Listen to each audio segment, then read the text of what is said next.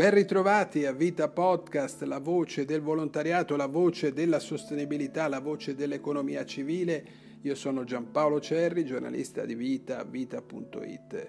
In collaborazione con Intesa San Paolo On Air vi proponiamo Voce del Verbo Donare, una antologia sul dono curata dal professor Luigino Bruni, che come sapete è ordinario di economia politica alla LUMSA di Roma ma soprattutto uno dei massimi esperti di economia civile. Bruni ha scelto fra filosofi classici, fra grandi romanzieri, fra alcuni studiosi contemporanei, economisti, sociologi, filosofi, alcune pagine estremamente significative. Le leggerà Andrea Soffiantini, attore teatrale di lungo corso. Oggi tocca a Lucio Seneca, filosofo romano, e dunque ascoltiamo il professor Bruni introdurre quest'autore e questa lezione e ascoltiamo la lettura di Soffiantini qui su Intesa San Paolo On Air.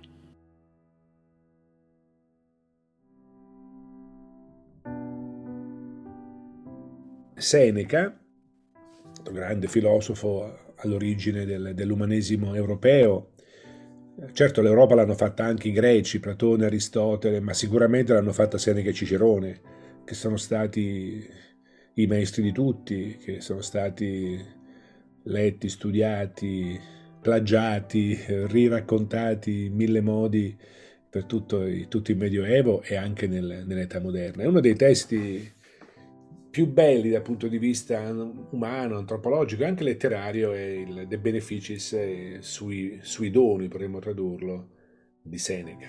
Ora il beneficio di cui parla Seneca non è esattamente ciò che noi intendiamo per dono, ma è la parola che più gli assomiglia, anche perché chiaramente nel, nel, nel primo secolo d.C. l'esperienza del dono per certi versi era simile alla nostra, ma era anche molto diversa. Siamo dentro un mondo veramente, veramente lontano, anche se meno lontano forse di quanto pensiamo eh, dal nostro.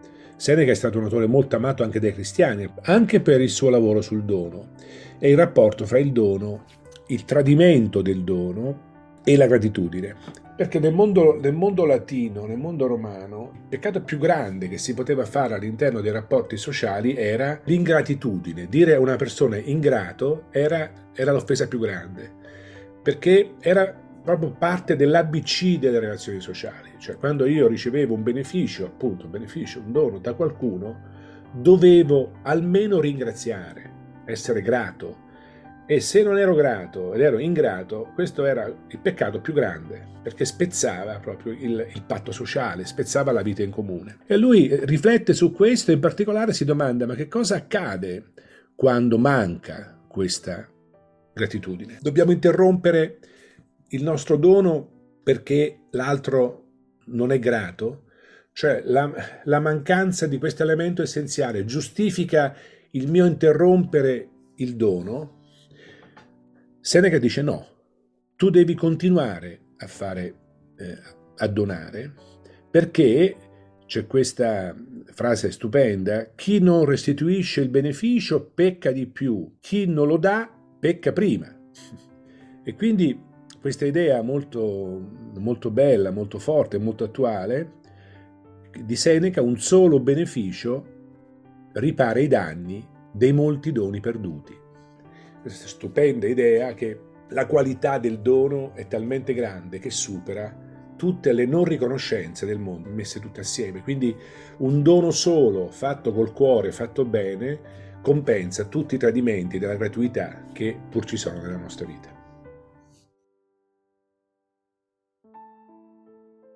Si merita d'essere ingannato colui che, nell'atto stesso di dare, pensava già al contraccambio. Tra i molti e i vari errori di coloro che vivono in maniera sconsiderata e con leggerezza, carissimo liberale, direi che quasi nulla è più indegno del fatto che non sappiamo dare e ricevere benefici, doni. Ne consegue pertanto che si è cattivi debitori di ciò che viene donato male. Ci lamentiamo troppo tardi dei benefici non restituiti. Infatti, nello stesso momento in cui li abbiamo donati, erano già perduti. E non c'è da stupirsi che tra i molti e più grandi vizi nessuno sia più diffuso dell'ingratitudine. Mi rendo conto che tutto questo avviene per diversi motivi. Primo fra questi è che noi non sappiamo scegliere le persone degne alle quali concedere i nostri benefici. Quando invece stiamo per fare un prestito, indaghiamo scrupolosamente sul patrimonio e sulla vita del debitore e poi non spargiamo i semi in un terreno stremato e sterile. Al contrario, i benefici, più che donarli, li gettiamo via senza alcun discernimento. Non è semplice dire cosa sia più ignobile fra il negare un beneficio o il richiederlo in cambio. Esso infatti è quel genere di credito dal quale bisogna recuperare tanto quanto viene restituito spontaneamente. Abbiamo a che fare con molti ingrati, molto di più sono quelli che rendiamo ingrati noi stessi, poiché delle volte siamo pesanti nel rinfacciare e nel riscuotere, altre volte siamo incostanti e poco dopo ci pentiamo del nostro favore altre volte brontoliamo e ci lamentiamo delle più piccole inezie. Distruggiamo ogni senso di gratitudine, non tanto dopo aver concesso il beneficio, ma proprio mentre lo concediamo. A chi di noi è bastato essere pregato con tatto? O anche solo una volta?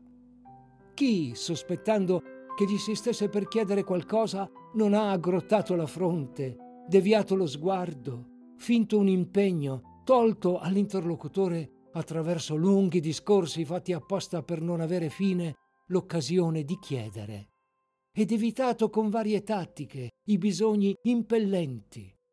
Chi poi, messo alle strette, o ha differito, ovvero ha negato timidamente, o ha promesso, ma con difficoltà, alzando le sopracciglia, o con parole malevole e pronunciate a stento. Nessuno d'altra parte si sente volentieri in debito di ciò che non ha ricevuto ma ha strappato dalle mani. Una persona può essere grata nei confronti di colui che ha gettato via un beneficio con un atto di superbia o l'ha schiaffato in faccia o l'ha dato dopo essersi stancato per liberarsi dal fastidio. Sbaglia colui che spera che gli renderà il contraccambio la persona che ha stancato con il differimento e ha torturato con l'attesa. Ci si sente debitori d'un beneficio con lo stesso animo con cui viene dato e per questa ragione non bisogna elargire benefici in modo superficiale. Infatti ciascuno deve a se stesso ciò che ha ricevuto da chi non sa donare. Certamente non bisogna attardarsi a dare. Infatti, dato che in ogni tipo di servizio offerto è molto apprezzata la volontà di colui che dà, chi ha agito tardi, a lungo non ha voluto agire. In ogni caso non bisogna dare in maniera offensiva. Renderci più lenti nel fare il bene non deve essere la gran quantità di ingrati. Come ho già detto, infatti, siamo innanzitutto noi stessi a incrementarne il numero. Si merita d'essere ingannato colui che, nell'atto stesso di dare, pensava già al contraccambio. Ma ammettiamo pure che le cose vadano male. Sia i figli che le mogli hanno deluso le nostre aspettative. Tuttavia continuiamo ad educare la prole e a contrarre matrimoni. E siamo ostinati nell'affrontare le nostre esperienze, a tal punto che continuiamo a combattere, pur essendo stati vinti, e a navigare, pur avendo fatto esperienza dei naufragi. Quanto più sarebbe conveniente perseverare nell'elargire benefici. Se qualcuno poi non li dà perché non ha ricevuto il contraccambio, allora a suo tempo ha dato con il fine di ricevere e rende difendibile la causa degli ingrati per i quali è motivo di vergogna non ricambiare un beneficio, quando invece avrebbero possibilità di farlo. Quanti sono indegni della luce stessa, eppure il sole continua a sorgere. Quanti si interrogano sul perché siano nati, eppure la natura continua a generare una nuova discendenza e a lasciar vivere coloro i quali avrebbero preferito non essere nati. Questa è una particolarità dell'animo grande e buono, non perseguire il frutto dei benefici, bensì i benefici stessi e cercare il bene anche dopo aver fatto esperienza di persone immorali. Cosa ci sarebbe di nobile nell'aiutare tante persone se nessuna di esse ci deludesse? Dunque è virtù concedere benefici senza la certezza che vengano contraccambiati in futuro e di cui l'uomo di valore raccoglie immediatamente il frutto.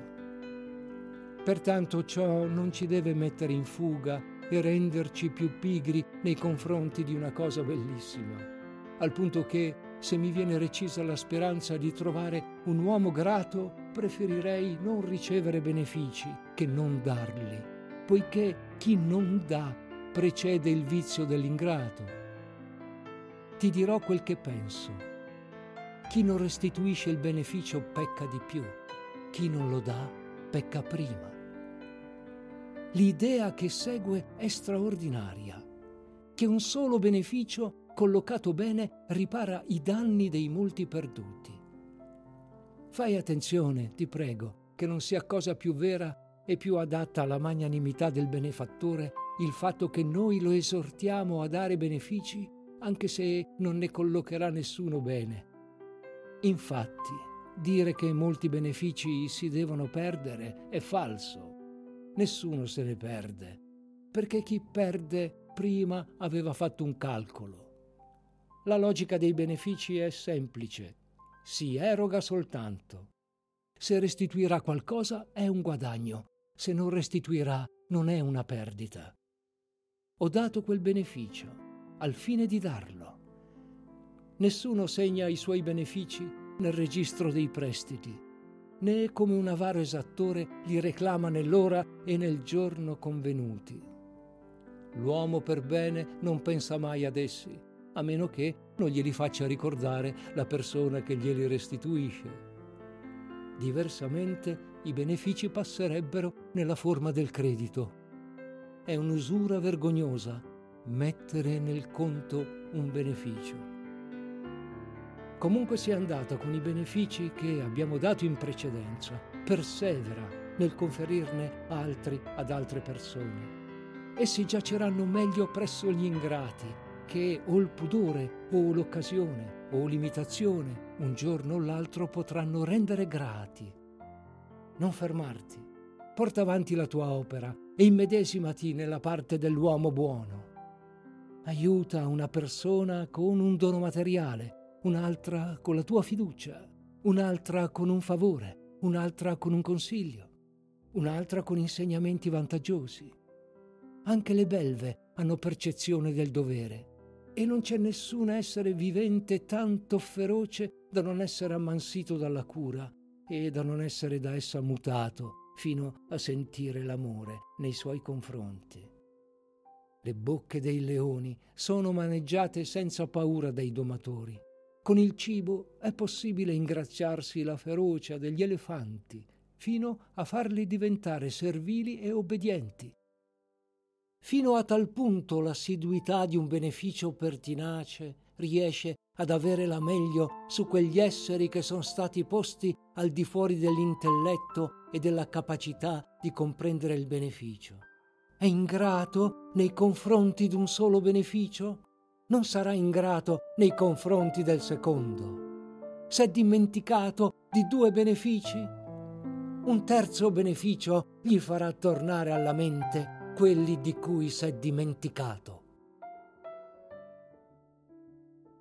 Con questo sesto episodio di Voce del Verbo Donare termina qui questo podcast che Vita ha realizzato per Intesa San Paolo On Air. Su questo canale, su Intesa San Paolo On Air, troverete tutti gli episodi di questa serie.